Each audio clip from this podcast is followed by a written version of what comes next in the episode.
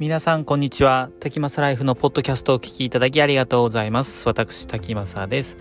今日は2021年の6月21日月曜日ということで皆さんいかがお過ごしでしょうか？今日は、えー、今少し興味を持っている、えー、シグネットリングというものについてお話ししたいと思います、えー、実際にあのまだ買ってもいないですしあの実物お店で探している段階ではなくて、えー、少し興味があるっていう段階なんですけれども、えー、シグネットリングというものに少し興味があります。これは何かというと、え、ー、と、まあ、大きさとかいろいろあるし、えー、大きいものもあれば小さいものもあるんですけれども、あの小指とかあの薬指とかにはめている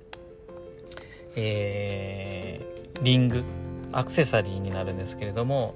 えっと、シグネットって何かというとあのハンコとか印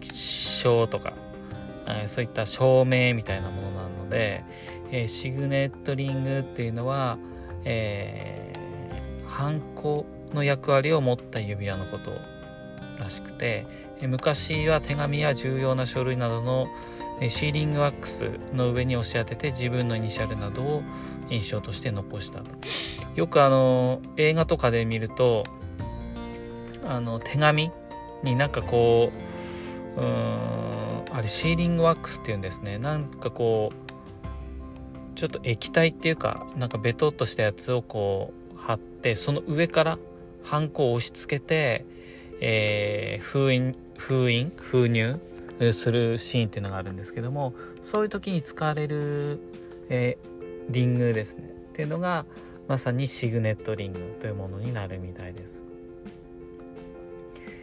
えー、これはですね、えっと、結構歴史があるらしくて僕もあまり、えー、そこまで詳しくは知らなかったんですけれども、えーと、シグネットリングっていうので調べてみるとあのいろいろと出てきます。あの昔は王族とかあのそういった認められた階級の方が自分の身分を証明するものの一つとしてえこういったシグネットリングというものを使っていたみたいですね古代エジプトなどでいわゆる反抗的な役割として用いられたって書いてあるところもあります、えー、なので多分えっ、ー、とまあ、このピンキーリングって存在自体あまりうん今まで意識していなかったし知らなかったしなんで急にこれがあ僕の中に入ってきたのかなっていうととまず今オーダーとかスーツとかコートとかオーダーで頼んでいるお店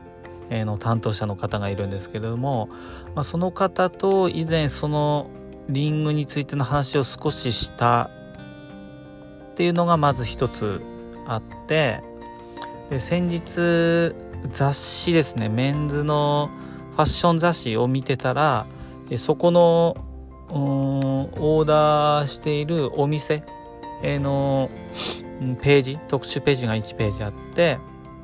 で僕の担当している方も載っていたんですけれども、まあ、その方の小指にまた光るリングがあってあとそこの、えー、店長さんですかね。店長さんも多分シグネットリングがしていると。まあ他の人たちはしていない、見る限りでは見える範囲の中ではしていないんじゃないかなと思ったんですけども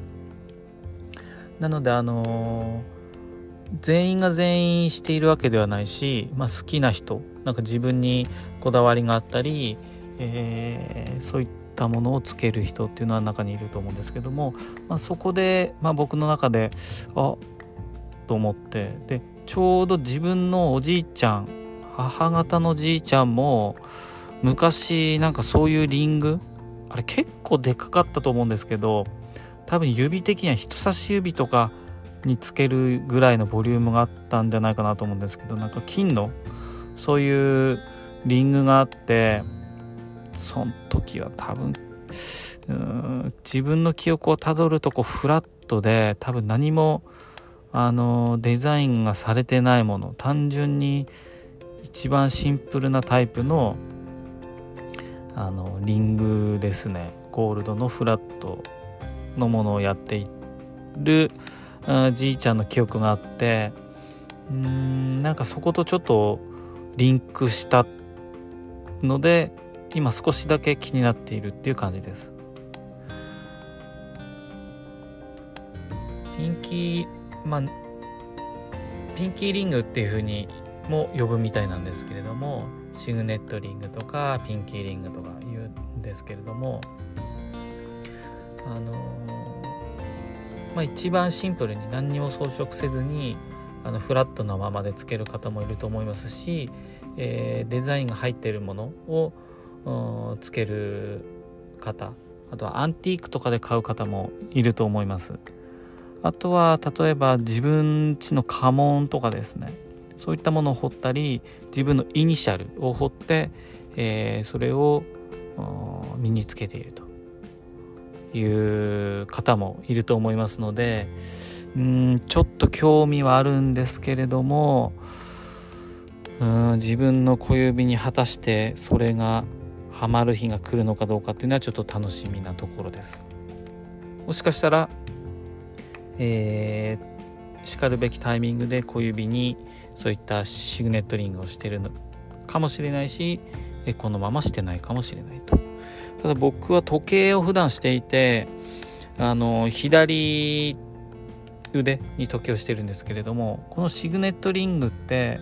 まあ、どこにつけても多分基本的にはいいと思うんですけどあの本来のあのその印鑑のうん手紙とか出す時にハンコの代わりっていうことを考えると利き腕と逆の左腕？あじゃ利き腕と逆の小指？っていうのがなんか一般的な考えだっていうふうにインターネットでは書いてあってで、まあ、僕は右利きなので、えー、そうなると左手の小指になるんですけどちょうど左の腕にはあのー、時計があってこれシルバーなんですけれども、まあ、以前僕もパーソナルカラーっていうのを受けたことがあって、と、サマータイプっていうふうにその時言われたんですけれどもサマータイプで似合う色っていうのはあの、ゴールドとかっていうよりかはシルバーの方が似合うっていうふうに一般的に言われています。まあ、それを知る前から、まあ、この時はしてたんですけどあそうか自分はシルバーの方が似合うのかぐらいな感じなんですけどでこのシグネットリングもいろいろ選べてゴールドももちろん選べますし、えっと、普通のゴールドもあるしピンクゴールドとかあとはそれこそプラチナシルバーとかいろいろあるのでうーんこの色的に時計と合う色って考えるとシルバーのシグネットリングもいいような気もするし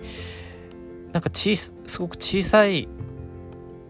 もし買うとしてもそんなに大きくない小指とかに入るような小さいサイズにしようかなと思ってるのでそこはこうアクセントとしてゴールド、まあ、じいちゃんがつけてたのと同じゴールドをつけてもまあ、あまり派手なリングじゃないのでシルバーと喧嘩しないのかなっていうふうにも思ってるんですけれどもなので少しあの今興味がある感じですね。いろいろ調べるとあの値段も本当にピンキリだしあのメーカーブランドもいろんなブランドがあるのであのどこで買おうか何がいいかなっていうのをいろいろ探しているところですね。あとはあの結構昔からそのエジプト文明とかそういった時代からあるというふうに、えー、言われているらしくてうん有名な方ではチャールズ皇太子ですね。チャールズ皇太子の左小指にはいつもゴールドのピンキーリングがあさりげなくされていると。これもおそらく、えー、代々あの受け継がれてきたリングなのかなというふうに思ってるんですけれどもイギリスの方のあの超名門のオックスフォード大学とかそういったところを卒業した人がその秀才の証として、え卒業の記念に作っているっていうものもあるみたいですね。えー、基本的にはイギリスが歴史が古い感じなのかもしれないですね。あ確かにチャールズ皇太子の小指にありますねピンキーリングが。これは多分代々受け継がれてるやつなのかなとも思うんですがあとはあれですね少し前の「キングスマン」っていう映画あのあるんですけれどもこれ結構面白かったんですけどもここもうんシグネットリングこの映画の中ではあえて右手の小指につけるっていう設定になってたみたいなんですけど、まあ、それは武器になり得るっていうところで右手につけてたっていう話なんですけれどもうん今まで僕もあのアクセサリーとか、まあ、あまりあの派手なものはないんですけれども学生の時とかあの安いリング買ったりブレスレットとかネックレスそうですねネックレスもまあ、全然高くないものなんですけどえっ、ー、といろいろつけてきてはいるんですが、まあ、今は基本的に何もつけていない状態ですね。時計だけなんですけれども、えー、と少しこのシグネットリングっていうのが興味があります、まあ、もしこれが、えー、自分の手元に入ってきたら、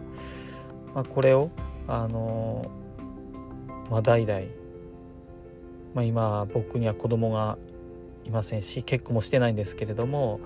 あのなんか受け継いで、えー、いきたいなというふうに思ってもいますけれどもまあそこまであの